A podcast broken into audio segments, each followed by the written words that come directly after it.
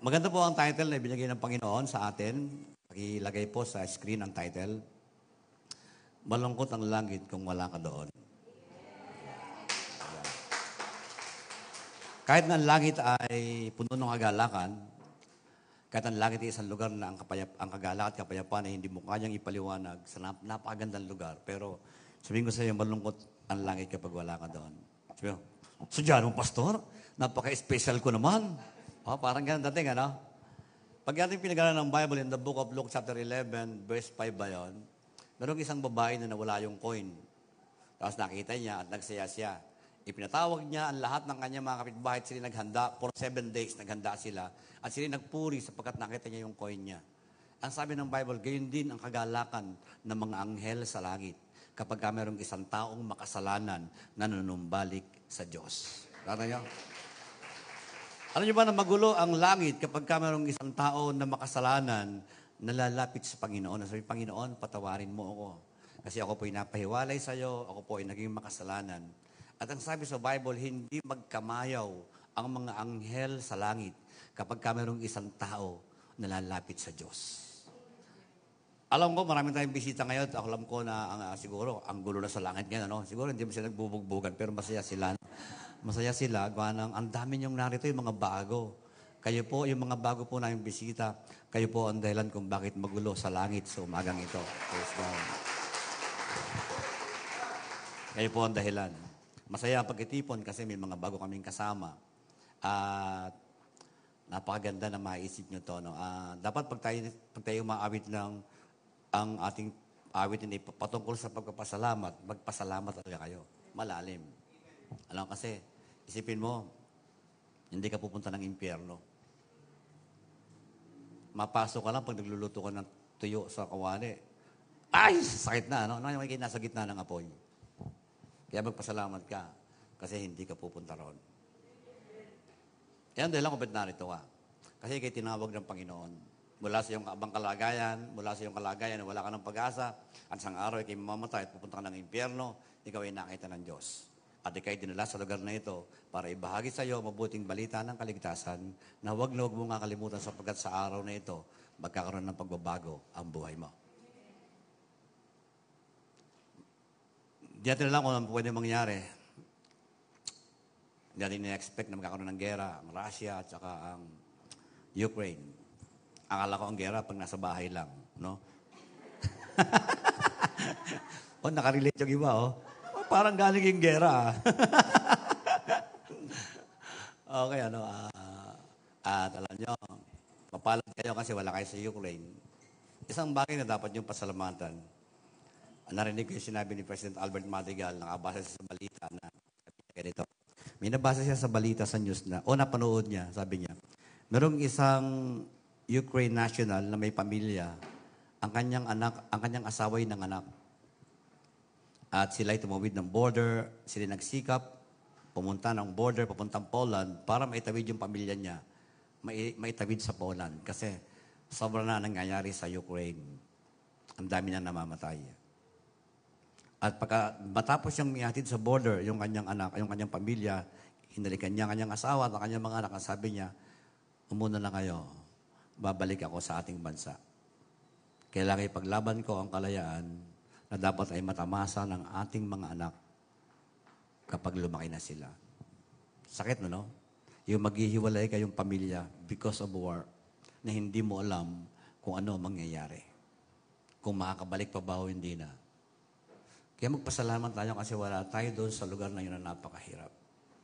Pasalamat ka, inilagay ka ng Lord sa Pilipinas na kahit maraming nangungurakot, mapayapa naman. Di ba? Parang nakaparinig naman ako, no?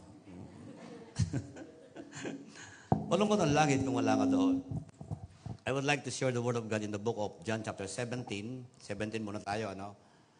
Uh, verse, verses 1 to 20 yata yun. I do 26. One of the greatest prayer ever prayed, recorded in the Bible. Ang isa sa pinakadakilang panalangin na ipinanalangin sa Biblia ay ang John chapter 17. And I would like to read, uh, at least basahin niyo sa bahay, ano, kung may Bible kayo. Kung wala kayong Bible, manghingi sa amin, ha? At bibigyan namin kayo pag may pera kayo. Okay. Okay, hindi. Pero libre, libre, libre. Okay, sabi doon, 7, 1.17, paki, paki, pwede ba natin ilagay yung 17 verses 1 to 10? Kahit hanggang 10 lang, ano? 36 kasi yan eh. Babasahin ko po sa magandang balita, Biblia. Pagkasabi ni Jesus ng mga pananalitang ito, tumingala siya sa langit at kanyang sinabi, Ama, dumating na ang oras, parangalan mo ang iyong anak upang maparangalan kaniya. Sapagkat binigyan mo ako ng kapangyarihan sa sangkatauhan upang bigyan ko ng buhay na walang hanggan ang lahat ng ibinigay mo sa anak ito ang buhay na walang hanggan, ang makilala kanila, ang iisa at tunay na Diyos, at ang makilala si Yeso Kristo na iyong sinugo. Inihag ko sa lupa ang iyong karangalan, natapos ko na ang ipinapagawa mo sa akin, kaya Ama, ipagkaloob mo sa akin ngayon ang kalwalatiyang taglay ko sa piling mo bago palikain ang daigdig na ito. Ipinakilala na kita sa mga taong ibinigay mo sa akin mula sa daigdig. Sila'y iyo at ibinigay mo sila sa akin at tinupad nila ang iyong mga salita Seven, alam na nila ang lahat ng ibinigay mo sa akin ay mula sa iyo. Dahil itinuro ko sa kanila ang mga aral na ibinigay mo sa akin at tinanggap naman nila, natitiyak nilang ako'y tunay na galing sa iyo at naniniwala silang ikaw ang nagsugo sa akin. Idinadalayan ko sila hindi ang sanlibutan ito, ang idinadalayan ko kundi ang lahat ng ibinigay mo sa akin sapagkat sila'y sa iyo. Ang lahat ng sa akin sa iyo at ang lahat ng sa iyo ay sa akin at napaparangalan ako sa pamagitan nila. Okay, balik nga tayo sa verse 5. Kaya ama, ipagkalob mo sa akin ngayon ang kalwalatian taglay ko sa piling mo bago palikain ang daigdig. Uh, gusto ko makita nyo kung sino ang ating tagapagligtas. Siya po ay Diyos. Hindi siya tao. Bagamat si Jesus ay ipinanganak ni Maria, pero si Maria ay ginamit lamang ng Ama para si Jesus ay ilagay sa kanyang sinapupunan. Kinakailangan kasing maging tao ang Diyos Sapagat walang po pwedeng tumubos sa iyong kasalanan at kasalanan ko na tao. Kasi ang lahat ng tao ay nagkasala. Kahit ako, basta ikay naging tao, ikaw ay makasalanan. Kaya lamang naawa po ang Diyos, ibinigay niya ang kanyang bugtong na anak na si Jesus, nang sabi diyan, ang kalulati ang taglay niya bilang Diyos ay taglay niya, sabi doon, nung nasa piling pa siya ng ama, ama bago palikhay ng daigdig, wala pa po ang langit at lupa, si Jesus ay umiiral na. Naintindihan niyo po ba? Ang talatang ito ay nagpapakita ng ating Panginoong Kristo ay Diyos na wala pa ang buong mundo. Kailangan lamang niyang lisanin ang langit at bumaba sa lupa, bibitawan niya ang kalwalatian niya bilang Diyos sa langit at bababa siya sa lupa para magkatawang tao sapagkat ang lahat ng tao ay pupunta ng impyerno. At ayaw ng Diyos na ang mga tao ay mapunta ng impyerno. Kaya ang ginawa niya, si Jesus ay namatay sa krus at ang kanyang dugo ay tumigi sa krus bilang kabayaran ng iyong kasalanan at ng aking kasalanan. Na kahit gaano karami ang iyong nagawang kasalanan mula sa iyong pagkabata, ang lahat ng iyon ay papawiin ng dugo ni Kristo kapag ka ikaw ay naniwala na si Jesus ang iyong tagapagligtas. At kapag ka tinanggap mo si Kristo bilang iyong Panginoon at kapagligtas, ang tingin sa iyo ng Diyos ay isang tao na parang hindi nagkasala. Wala nig anumang bahid ng kasalanan sa buhay mo. Tatanggalin niya ang lahat ng kasalanan na gawa mo at papalitan ka at ilalagay niya ang kanyang banal na espiritu sa puso mo para ikay maging kagaya niya. Ito po ay regalo na ginagawa ng Diyos. Ito po ay hindi dahil sa ating lakas ang ginagawa ng Diyos. Nagsusugo siya ng mga tao una niyang tinawag at ikaw ay kanyang babahaginan ng kanyang salita sa pamamagitan ng mga tao na kanyang unang tinawag. Yun ang dahilan kung bakit kami ay nagpupunta sa mga bahay-bahay para sabihin sa mga tao, may pag-asa ka. Alam mo, kahit marami kang kasalanan, kaya kang patawarin ng Diyos. Yun po ang mabuting balita ng kaligtasan. Sapagat ang isang tao, kapag ka namatay na makasalanan, siya ay pupunta ng impyerno. Pero kapag narinig mo na mabuting balita at ito yung pananiwalaan, hindi ka napupunta ng impyerno. Ikaw ay pupunta na sa langit sa piling ng Panginoon kung dumating na ang wakas ng daigdig na ito. Naunawaan niyo po ba? Ako po ay nagre-review kasi may mga bago tayong kasama. Kung kayo ay alam niyo na ito, walang ano, basta malaga, nare-review niyo. Ano? At kapag kapag napatawad sa kasalanan, hindi ka na makasalanan. Ayoko na makakarinig ng hamba na ito, Panginoon, kami po yung mga makasalanan. Do not pray like that. Huwag na huwag kayong mananalangin ng, Panginoon, kami po ay mga makasalanan. Huwag niyong ipagpepre yon. Kasi parang, parang uh, sinasabi mo kay Lord Jesus Christ, alam mo Lord, walang kwenta ang kamatayan mo sa krus. Hindi na ba? Panginoon, walang bisa. Walang bisa ang kamatayan mo sa krus. Ako'y makasalanan pa din. Kabay kayo naniwala kay Jesus bilang Panginoon at kapagligtas, hindi ka na makasalanan. Ikaw ay anak ng Diyos. Magkaiba ang salitang makasalanan at nakakasala. Bilang anak ng Diyos, nakatira tayo sa ating lupang katawan na mahina, tayo po ay nagkakasala.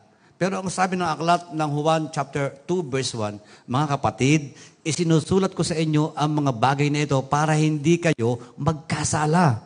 Subalit, kung may magkasala sa inyo, meron tayong tagapamagitan, si Jesus ang matuwid. Natindan niyo po ba? Magkaiba ang sinner at saka you sin occasionally. Magkaiba po yon.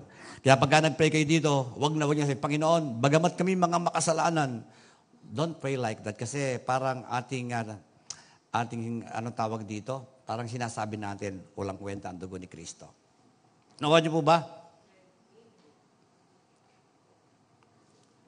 Pag uh, gumagawa ng kasalanan, hindi dahil ikay, ano, uh, para ikay maging makasalanan. Ang tao ay nagiging makasalanan hindi dahil sa gumagawa ng kasalanan. Gumagawa siya ng kasalanan kasi makasalanan siya. Ang gulo, no? Ang gulo, di ba? Parang ganito. Hindi mo kailangan gumawa ng bahay para maging kalpintero ka. Gumagawa ka ng bahay kasi karpintero ka. Lalong gumulo, no? ang hirap. Kung ano ang bunga, yun ang, yun ang lalabas. Kung kayo makasalanan, ang buhay mo ay magiging puno ng kasalanan. Ano nyo? At yun ang lalagyan ng Diyos ng remedyo. Nilagyan ng Diyos ang remedyong ito. Inalis niya ang iyong pagiging makasalanan. Inilagay niya ang kanyang katwiran sa puso mo. Inilagay niya ang banal na espiritu sa puso mo para magkaroon ka ng kabanalan kasi hindi ka banal. Ang ginawa niya, noong tanggapin mo si Kristo bilang iyong Panginoon, inilagay niya ang kanyang banal na espiritu sa puso mo para magkaroon ka ng kabanalan. Kasi ang Diyos ay banal, ikaw ay may kabanalan. Kaya pwede kang tumawag sa Kanya ng Daddy. Pwede kang tumawag sa Diyos ng Ama kasi may kabanalan kang taglay. Galing sa Diyos ang kabanalan yon. Hindi yun dahil galing kung kanino pa man. Hindi galing kay pastor yon. Yun ay special na regalo ng Diyos sa'yo kapag tinanggap mo si Kristo bilang iyong Panginoon at tagapagligtas. Nawa ay uh, maintindihan po natin ito kasi mayroon nung ituturo na medyo mahirapan kayong intindi. Kaya ginawa ko muna yon. Ano ang kalagayan ng mundo ngayon? Tingnan natin to. No? Babasahin ko sa aklat ng Mateo chapter 24 verse 4. Ah, hindi yan. 24 verse 4. Yan. Wala dyan. Yan na. Sumagot si Jesus, mag-ingat kayo pag hindi kayo mailigaw ni inuman. Makinig kayo mabuti ha. Oh, sumagot si Jesus kasi nagtatanong ang mga disipulo niya kung kailan magaganap ang huli ng ang ng panahon, ano magiging palatandaan ng pagbabalik ng Panginoong Yeso Kristo. At ang Panginoon ay sumagot sa mga disipulo. Ito, sabi niya, sumagot si Jesus, mag-ingat kayo pag hindi kayo mailigaw ni inuman. Next, maraming paparito sa pangalan ko at magpapanggap na sila ang Kristo at marami silang maililigaw. Huwag dyan muna. Maraming paparito sa pangalan ko at magpapanggap sila na sila ang Kristo o tagapagligtas at marami silang maililigaw. At ngayon ay gaya na. Maraming, nagtata, maraming mga tao kasabing sila ay tagapagligtas. Na kung sila ay maniniwala, ikay maliligtas. Meron ngayon isang grupo, hindi ko nababanggitin, na yung, pangal, yung, yung, yung John chapter 14 verse 6, yung si Jesus ang daan, ang katotohanan at ang buhay, walang makakarating sa Ama maliban sa pamamagitan ko. Walang iba kundi si Jesus po yun. Si Jesus ang daan, ang katotohanan at ang buhay, walang makarating sa Ama maliban sa pamagitan ni Jesus. John 14.6, pero ngayon po ay mayroong isang apostol na gumagala sa, sa Pilipinas at kinasuhan na ng FBI. Ano? Alam nyo, kumakanta sila. Ang kinakanta nila ganito. Sino ang sino ang daan, sino ang katotohanan, sino ang sino ang buhay? Si letter Q letter Q. Ah? Oh, le- bahala kayo mag-isip kung sino letter Q. Oh, pwedeng si Quintin, ano? Oh, wala akong magawala. Pero letter Q kasi ayoko baka baka lumabas kasi delikado kasi tayo. Pero pag pagka pinapakinggan niyo ang kanilang kantahan, pagka nagpa, ba, di ba nagkantahan tayo kanina? Pag nagkantahan sila, maririnig mo, yung kanilang leader, ang ipinalit nila kay Jesus. Kaya maraming paparito sa pangalan ko at magpapanggap na sila ang Kristo at marami silang may liligaw. Ano sabi ng Bible? Ang, tanong kasi ng mga disciple, kailan magwawakas ang panahon? Kailan ilalatag ang kaharian ng Diyos? Ang sabi ng Panginoon, pagka kayo ay nakarinig ng mga taong sila ay nagpapanggap na sila ang Kristo, malapit na akong dumating. Ano pa? Sunod! Makakarinig ng labanan at makakabalita ng mga digmaan. May digmaan ba ngayon? Russia, Ukraine, hindi lang yan, marami pa. Iran, tira, ang dami nag, nagkakagera. Lahat po ngayon nakasulat sa Bible, makakarinig kayo ng mga labanan, makakabalita ng mga digmaan sa iba't ibang dako. Ngunit huwag kayong mababahala dahil talagang mangyayari ang mga yon. Sabi niya, talagang mangyayari yon. Kahit pa ikaw ay gawa. Di ba, ilang pist... Alam niyo, bago dumating yung gera ng Russia at saka ng Ukraine, pitong beses na nagkaroon ng peace talk. Ha? Siguro hindi sila magkaintindihan kung ano sila nakamas. ah, di ba? Ah. Ano sabi doon? Ngulay. ano? Ngodor pala, hindi ngulay. No? Okay. Hindi sila magkaintindihan. Ano, ano, ano, hindi sila magkaintindihan kasi dumating ang pagkakataon, hindi sila magkaintindihan, nag-engage ng war. Pero bago po mangyari yan, nakalagay sa Bible lahat yan. Una yon, darating yung mga tao magpapanggap na sila ang Kristo. Pangalawa, ito, magkakaroon ng labanan. Makakabalita ng mga digmaan iba't ibang daw. Ngunit huwag kayong mababahala dahil talaga mangyayari ang mga yon. Bagmat hindi pa yun ang katapusan ng mundo. Hindi pa raw yon. Magsisimula na. Next. Maglalaban-laban ang mga bansa, gayon din ang mga kaharian. Kapag ka nagpalipad ng biological weapon ang Russia, sasali na ang US. Kapag sumali ang US, damay na ang UN. Tapos kapag UN ay bumanat na, yung mga allied forces magkasama-sama na. Magkakaroon na ng digmaang pandaigdig patatlo.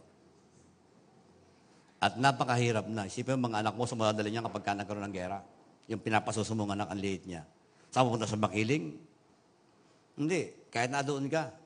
Yung, yung gas, yung, yung, yung chemical weapon nilang papakawalan, pwedeng ububos ng lahat ng tao. Di pa takot-takot kayo? Maglalaman-laman ng mga bansa, hindi ng mga kaharian. Magkakaroon ng taggutom. Meron naman taggutom? Yes. Sabi ng mga, mga expert, mga scientists, dating ang panahon, kalhati ng, ng populasyon ng buong mundo ay magkasuffer ng starvation.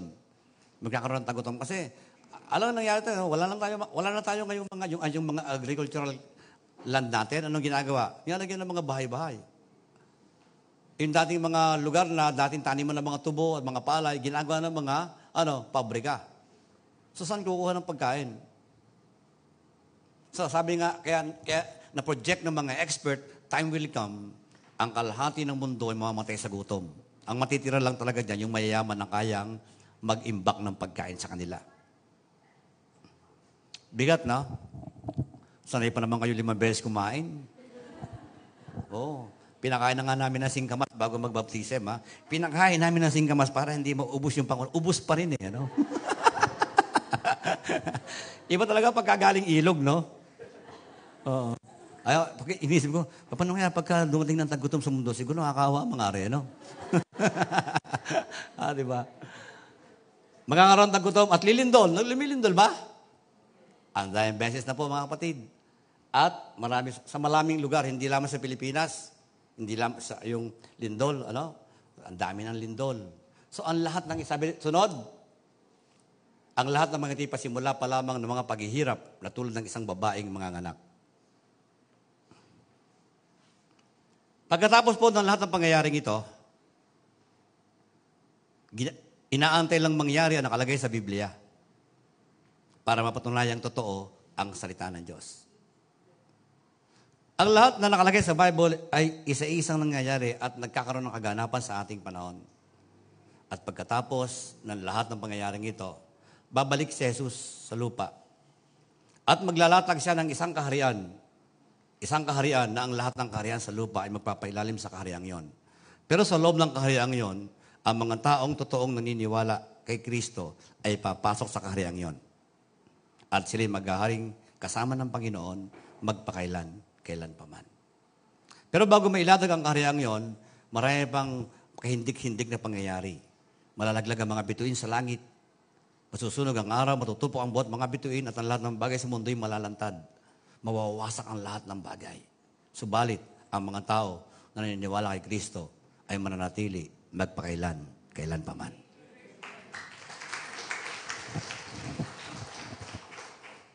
Kaya mapalad ka kasi narito ka.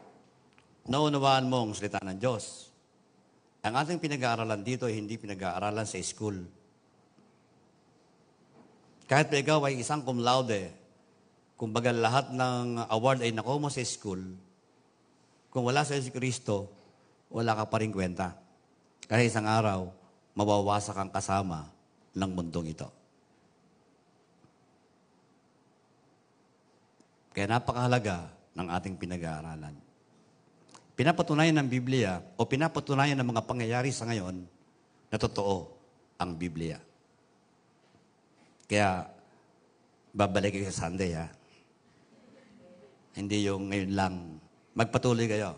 Kasi magkakaroon tayo ng mga encouraging words on how we can stay hopeful in this hopeless world. Wala nang pag-asa ang mundong ito mawawasak na po ang mundo. Pero kailangan maging matalino ka. Kinakailangan manatili ka, magpakailan, kailan pa man. Ang init yata dito. Wala ganyan ko dito ng. Sa inyong aircon, dito. Lagman din ng aircon dito, ano? Okay. Ngayon, ikaw ay isa ng Kristiyano. Yan. Sigurado ka ba na pag dumating na ang Panginoon at husgahan na ang mundong ito, hindi ka kasama sa mga papahirapan sa impyerno? Ito kasi ang dalawang nangyari. Ito nyo ha. Kung halimbawa bumagsak ang missile dito, hindi ka born again, hindi ka mamamatay. Hindi ko mamamatay. Kahit baksan nyo ng missile, baksak. Alam kung ano man ang pangyayari sa mundong ito, apektado ka kahit kristyano ka. Niwala ka ba? Noon bang magkaroon ng COVID, wala kang mask? Apektado ang lahat eh. Ano man ang mangyari sa mundo, maapektuhan. Paaring tayo mamatay. Pero ito ang sabi ng Panginoon, ako ang buhay at ang muling pagkabuhay. Ang sino mang mananalig sa akin, kahit mamatay, ay muli kong bubuhayin. Para dalhin sa kanyang kaharian. At yung ibang mamamatay naman, lahat po lang tayo mabubuhay muli. Huwag kayong mag-alala. Huwag kayong masama o mabuti ka, mabubuhay ka uli. Ang lahat ng tao ay iiral o mabubuhay magpakailan kailan pa man. Maniwala yan. Maniwala kayo kasi ang tao dinisenyo ng Diyos para mabuhay na eternal. Ang pagkakaiba lang, saan ka pupunta? Doon sa eternity o sa buhay na walang hanggang kasama ang Diyos o doon sa buhay na walang hanggang kasama ang, impyer, ang, ang diablo sa impyerno.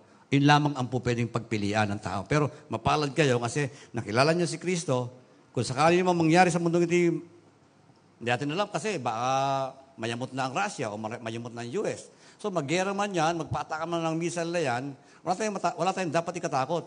Baksakan man tayo, mapuro man tayo, ang sabi ng Panginoon, bubuhayin kita at lalagyan kita ng, nasabi nun sa aklat ng 1543, 43 ng uh, 1 Corinthians, sabi doon, pangit at walang kaya ng ilibing, maganda't malakas ng muling buhayin.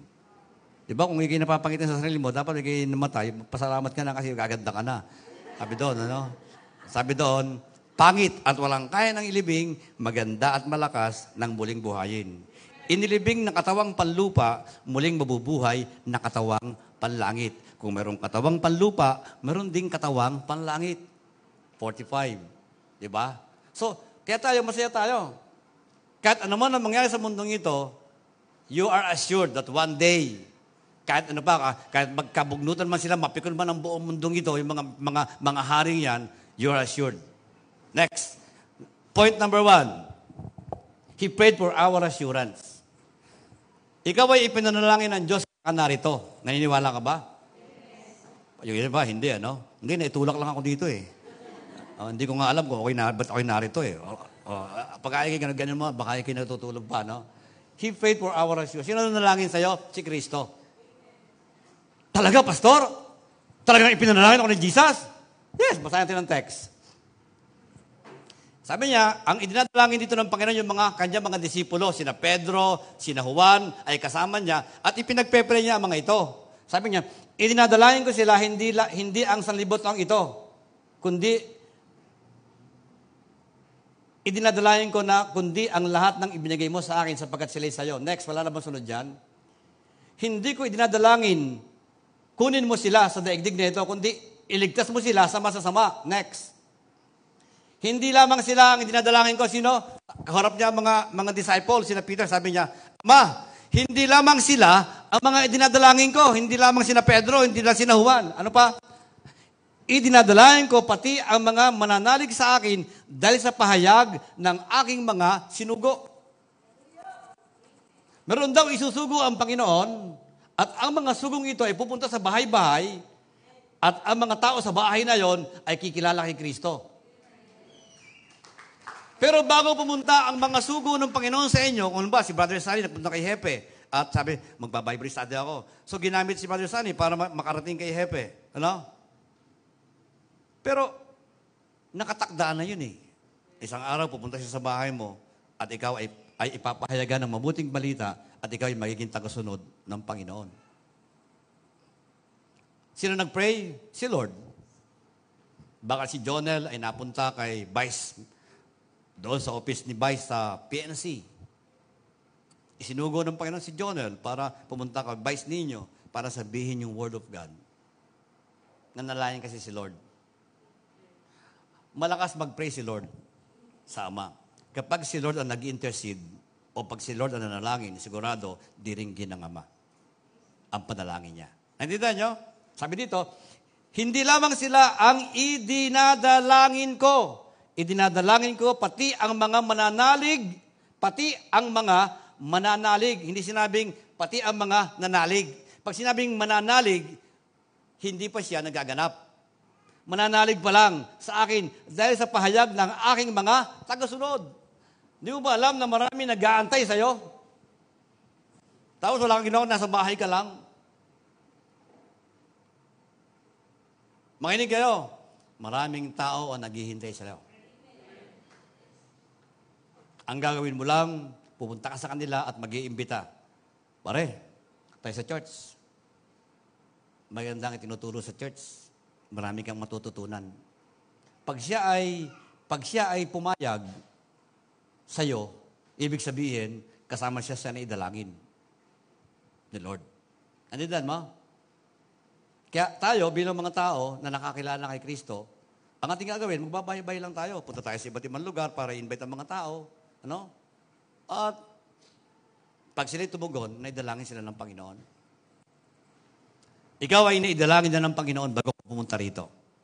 Maniwala ka. Nag-praise si Lord para sa'yo. Yan ang katunayan.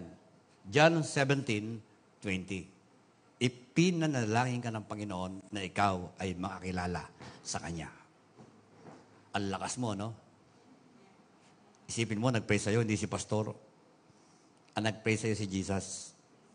Para kung sakaling kusgahan ng mundong ito, hindi ka kasama sa itatapon sa impyerno. Hindi mo pwedeng pasalamatan si Lord yan? Pwede ba nating ibigay yung best cup offering para kay Lord? Uh, praise God. Sa Diyos. At sino ka naman? Para sabi nga ng Bible, sino ba ang tao para yung pagmalasakitan? Sino ba tayo para pagmalasakitan ng Diyos? Pero walang magagawa. Mahal ka ng Panginoon eh. Mahal ka ni Lord. Next. You are the Father's gift to Jesus. Hindi ka ba naniniwala? Ito ang dahilan kung ba't pupunta ka sa langit. Unang-una, may nag-pray sa'yo. Sino nag-pray sa'yo? Si Jesus. Pangalawa, ikaw at ako ay regalo ng Ama para kay Jesus. Tayo ang, timo, ang kaligtasan ay regalo ng Diyos sa atin. Pero, kapag tayo naligtas na, tayo naman ang magiging regalo ng Ama sa Panginoon. Tindi, no? Mukha bang regalo ka? pag pinag-aralan mo, hirap, ang, pag, ano, tayo pala yung gift. We are the gift of the Father to the Son. Tayo ang regalo ng Diyos kay Jesus. Basahin yung text. Idadalayan ko sila hindi ang salibutan ito, kundi ang lahat ng ibinigay mo sa akin sapagkat sila ay sa'yo. Next. Ang lahat ng akin ay sa'yo at ang lahat ng sa'yo ay sa akin. At napaparangalan ako sa pamagitan nila. Nagbibigay ka ba ng karangalan? Alam mo ba na napaparangalan si Jesus Christ gawa ng buhay mo? Because you are a gift of the Father to Jesus. You are gift. May kasunod pa ba yan? Wala na. So, tandaan nyo ito, no? Lagi mo tilagay sa isipan mo, ha? Para ikaw ay mabuhay ng masaya. Ako ay regalo ng Ama kay Jesus. Ako ay regalo ng Diyos para sa kanyang anak. Although, salvation is a gift from God, but the time that you receive that salvation, the gift of salvation from God, ngayon naman, ikaw naman ang magiging regalo ng, ng Diyos para sa kanyang anak. Next, malapit na ako matapos. Ang bilis, ano? Jesus clothed us in such a way that we are suited to be with Him. Tayo daw ay, alam nyo, bakit kasiguradong pupunta ka ng langit? Una, nag-pray sa'yo. Know? Si Jesus. Ano pa ang kasigurahan ikipunta sa langit? Kasi, ikaw ay regalo ng Diyos kay Jesus. Nasaan si Jesus ngayon? Nasa langit, di ba? Eh, saan ka pupunta?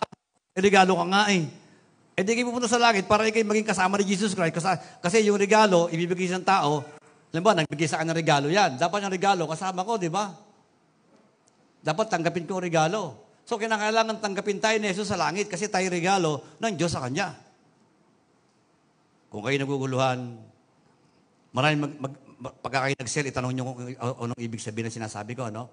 So, Jesus clothed us in such a way that we are suited to be with Him. Alam nyo, no, tayo po ay dinimitan ni Kristo o nilagyan ng kasuotan na akma para sa Kanya. Okay.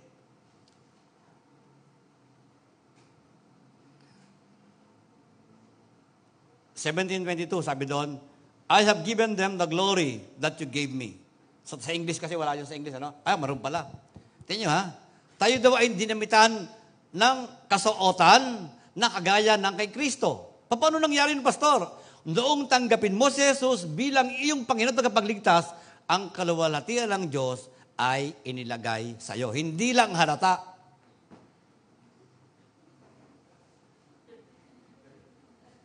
Pero darating ang panahon, mahalata yan. Kasi sabi ng Bible, wala rin nagsisindi ng ilaw na inilalagay sa taguan. Kundi ito inilalagay sa patungan para makita ng lahat. Time will come. People will be able to know to see the glory of God that is in you. Sabi dito, I have given them the glory.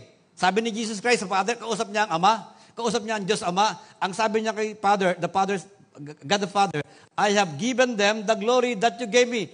Ama, ibinibigay ko sa kanila ang kaluwalhatiang ibinigay mo sa akin. Kaya kahit ang damit mo sira-sira, kahit nakatira ka ng barong-barong, kahit hindi ka nakatapos ng pag-aaral, kahit ikay mahirap na tao, tandaan mo ito, ang kaluwalhatian ng Diyos ay ibinigay sa iyo. At yun ang kaibahan mo sa maraming tao. Maraming tao mayaman, maraming tao sikat, pero wala silang kaluwalhatian ng Diyos. Pero ikaw, dahil tinanggap mo si Kristo bilang iyong Panginoon kapagligtas, ang kaluwalhatian ng Diyos ay ibinigay na sa iyo. At yan ang akmang kasuotan mo. Pagharap mo sa Diyos, yan ang tatawag ay glorified body. Haharap ka sa Kanya. Parehong pareho lang tayo ni Lord. Kung ano ang itsura ni Lord, kung ano ang kalwalatian na sa Kanya, pag dumating siya sa Kanya muling pagbabalik, parehong pareho lang tayo. Sapagkat ang kalwalati ang ibinigay ng Ama sa anak ay ibinibigay naman sa atin. Oh, malulungkot ka pa ba pag alam mo yan? Lord, bigyan ito ang mukha ko. Hindi kayang ipinta ni Michael Angelo mukha ako, Panginoon.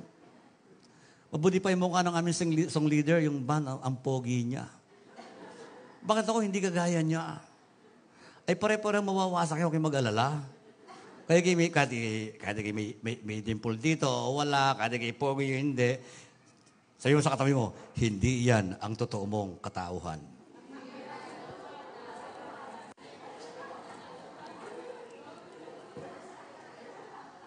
Kaya huwag kayo mag-focus sa itsura nyo. Kita nyo kami ni Pastora. Pagkagising, hilamos lang. Wala na kayong makeup, makeup pa. Kasi wala kayong pambili niyan. Kaya, diretso lang. Oh, oh ganyan, oh. Bakit? Isang araw, iiwanan ko naman to eh. Bakit? May nakareserbang, pag, may nakareserbang katawan sa akin. Akamang akamangas ay pangit at walang kaya ng ilibing. Maganda at malakas ng buhay buhay. Di ba? Kaya, nako, Sayang ang ginastos mo sa gluta. Kaya binigay mo sa mga tao, pinakain mo sa Jollibee, may naligtas pa. Ha? Nakaragat, nakagawa ka ng record sa langit. Maraming tao ang nagsaya. Pero ayoko naman kayo makita mga hukluban kayo, no? Kaya naman mga, dapat naman medyo presentable naman ang ating dating na para naman talagang ang mga born again, hindi kawawa. Ha? Baka naman ikaw ay, ang chinelas mo, dalawang kulay. Sabagay, uso ngayon, di ba? Dalawang kulay. Hmm. Ibinigay ko na sa kanila ang karangalan. Tindi, ano? Ibinigay ko na sa kanila ang karangalan. Karangalan to. Isipin mo, marangal ka pala. Hindi mo alam. Ikaw pala'y marangal sa harapan ng Diyos. Sapagkat ang karangalang ibinigay ng Ama kay Kristo ay ibinigay sa iyo. Noong tanggapin, sino dito tumanggap kay Kristo? Yung nag-pray ng salvation. Hindi pa kayo nag- nag-pray ng salvation.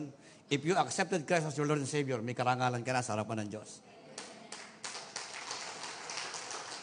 Hindi mo ba alam na tuwang-tuwa si Lord pag nakikita ka araw-araw? Kasi nakikita niya hindi ang iyong kahinaan. Ang nakikita niya yung karangalang inilagay sa iyo ng Diyos. Kasi ang pwede lamang tingnan ng Diyos ay ang mga taong nagtataglay ng karangalan niya. Mga kapatid, isang katotohanan na dapat mong panghawakan na kahit tayo nasa kalagitnaan ng paghihirap ng buhay na ito, okay lang. Meron akong taglay na wala ang iba. Meron akong katangian na inilagay sa akin ng Diyos na hindi kayang bayaran ng pera ng mundong ito. Kahit kayo makatapos sa Harvard, kayo maging senador, hindi ka pa rin marangal. Kasi, nabubuhay ka pa rin sa kasalanan. Kaya kahit di kayo mayaman na, nangungurakot ka pa, pumapatay ka ng tao para lamang mapanatili ang yaman mo. Ang mga taong marangal ay ang mga taong kinilala si Kristo bilang kanyang Panginoon kapagligtas. At ang mga tao ay kabilang sa pamilya ng Diyos. Next, malapit na matapos. We are the living testimony of Christ's greatness. Tayo ang patotoo ng kadakilaan ni Kristo. Hindi nyo ba alam tayo ang trophy ni Lord? Na sinagtagumpay. Alam nyo ba na yung katagumpayan niya ay pinapatunayan ng buhay mo? Naintindihan nyo ba yon? Word. Ang lahat ng akin ay sa'yo at ang lahat ng iyo ay sa akin at napaparangalan ako sa pamamagitan nila. So, makikita natin dyan sa mga verse na yan na sabi doon, 17.10, Everything that I have is yours, and everything that you have is mine. The pe- these people have shown how great I am. Sa English. Easy English yan ha. Para maging easy. Uh, sa English natin basahin nyo, makinig kayo ha. 17.10. Pag sa, sa English, makikita nyo. Sabi doon, Everything that I have is yours. And everything that you have is mine. Ang lahat ng nasa sa akin ay sayo, at ang lahat ng sayo ay akin. These people, ang mga taong ito, have shown how great I am, ay nagpapakita kung gaano ako makadakila at makapangyarihan. Ang mga mananampalataya ang nagpapatunay na ang ating Panginoong Yeso Kristo ay dakila at makapangyarihan. Yun ka kapatid, yun ang iyong contribution sa Kingdom of God. Na ikaw ang nagpapatunay na si Kristo ay dakila. Isipin mo, ganong, ganong kaluko ka na yung bago mo born again, di ba? Ganong kagulo ng buhay mo bago na born again. Hindi ka nga, alam nyo, ay yung buhay mo hindi na kayang baguhin ng, ng school. Hindi na kayang baguhin ng simbahan. Hindi rin na kayang baguhin ang buhay mo ng iyong asawa at mga anak. Pero si Kristo, kaya niyang baguhin ang buhay mo. Why? Because He's great God. Because He's great God. All mine are yours, and yours are mine. And I am glorified in them. Ako'y naluluwalhati dahil sa kanila. Another translation. Mga kapatid, sobrang halaga mo. Malungkot ang langit pag wala ka doon. Pagka mayroong isang tao na kilala kay Kristo, ang buong kalangitan ay nagsasaya. At hihintay nila ang araw na ikaw ay papasok doon at papalakpan ka ng marami sa lugar na yon. Welcome, faithful and good servant, sabi ng Panginoon. Nung mamatay si Lazaro, in the book of Luke, namatay si Lazaro. Di ba? At siya dinala sa piling ni Abraham. At pagdating niya doon sa piling ni Abraham sa paraiso, ang sabi ng Bible, at siya ay inaaliw sa lugar na yon. Isipin mo, sabi ko, anong kayang klaseng kaaliwan yon? No? E nagkaroon ka ng iPhone 13, di ba? Masaya ka na. Ay, mas masaya pa doon eh. Hindi mo, kaya, hindi mo raw kayang ipaliwanag ang kaaliwan na mararanasan mo pagpasok mo sa kaharian ng Diyos. Pag samasamahan nyo na ang kaaliwan, galak ng mga tao sa buong mundo, hindi po pwedeng itumbas yon sa kagalakan at kaaliwan na mararanasan mo kapag nakapasok ka. At tandaan mo ito, hinihintay na tayo sa langit, huwag lang muna ngayon. Huwag lang muna ngayon. Medyo mahaba pa, Lord, kasi dahil pang taong kailangan maligtas. Di ba? So, pero kung gusto mo na, okay, mauna ka. Conclusion na ako, kapatid. 1724, I would like to end in this verse. Ama, sila ay ibinigay mo sa akin at nais kong makasama sila sa kinaroroonan ko. Ikaw ay ibinigay ng Ama kay Kristo. Anong sabi niya? Nais niya na makasama ka sa kinaroroonan ni Jesus. Nasaan si Lord? Nasa langit. Ikaw, ang gusto ng, ang, ang gusto ng Panginoon, makasama ka niya sa kanyang kinaroroonan. Iyan maliwanag, conclusion. Ama, sila ibinigay mo sa akin at nais kong makasama sila sa kinaroroonan ko upang makita nila ang karangalang, oh, wow, upang makita nila ang karangalang ibinigay mo sa akin sapagkat minamahal mo na ako bago palikhain ang daigdig na ito. Wow. Di ba pagkamahal mo ang isang tao nang binibigay mo, Di ba? Yung best na regalo. Pagka mamahal mo ang isang tao, bibigyan mo ba siya ng pipitsog yung regalo? Di ba? Hindi. Hahanap ka ng paraan para ibigay ang pinakamagandang singsing. Tapos sunod sa piring na, no? Uh, sing-sing. Ano? Wedding ring. Hahanap ka ng ginto. Kasi mahal mo kasi siya eh. Alam niyo ba na mahal na mahal na ng ama ang, ang anak? Alam niyo ba na mahal na mahal ng Diyos Ama ang Panginoong Yesus? Kaya ang ibinigay niya kay, sa Panginoon is yung best. Ang ibinigay ng Ama sa anak ay ang best na regalo. At sabi mo sa katabi mo, ikaw yon.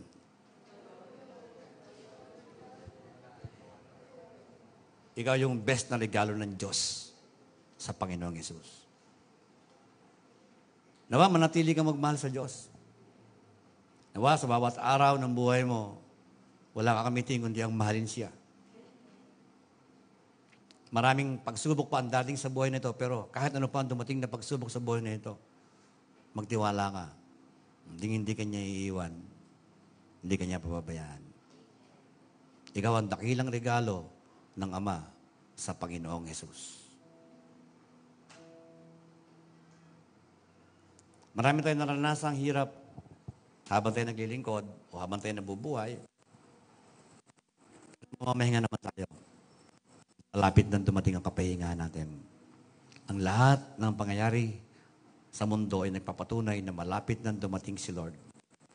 Pag dumating ng araw na yun, hindi ka na mumurahin ng iyong manager. Wala na silang karapatan para sigawan ka. Kasi ikaw ay papasok na sa kahariang nihanda ng Panginoon para sa iyo. Hindi ka naiiyak. Hindi ka na masusuya sa mga manloloko hindi ka na maghahanap ng boyfriend.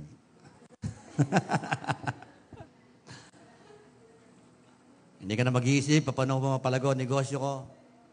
Paano ko mapag-aaral ang mga anak ko? Mga mami, hindi na kayo mahirapan mag-alaga ng inyong mga anak. Walang ginawang hindi magkalat. Hindi na mahirapan magluto para sa inyong mga asawang lalaki na humihingi ng pagkain, wala na may binibigay na pera. hindi na kayo mahirapan. Dating araw, yayakapin tayo ng ating Ama. Ang walang katumbas na Diyos ng mga Diyos at Hari ng mga Hari. Pwede ba tayong tumayo? Let's worship God.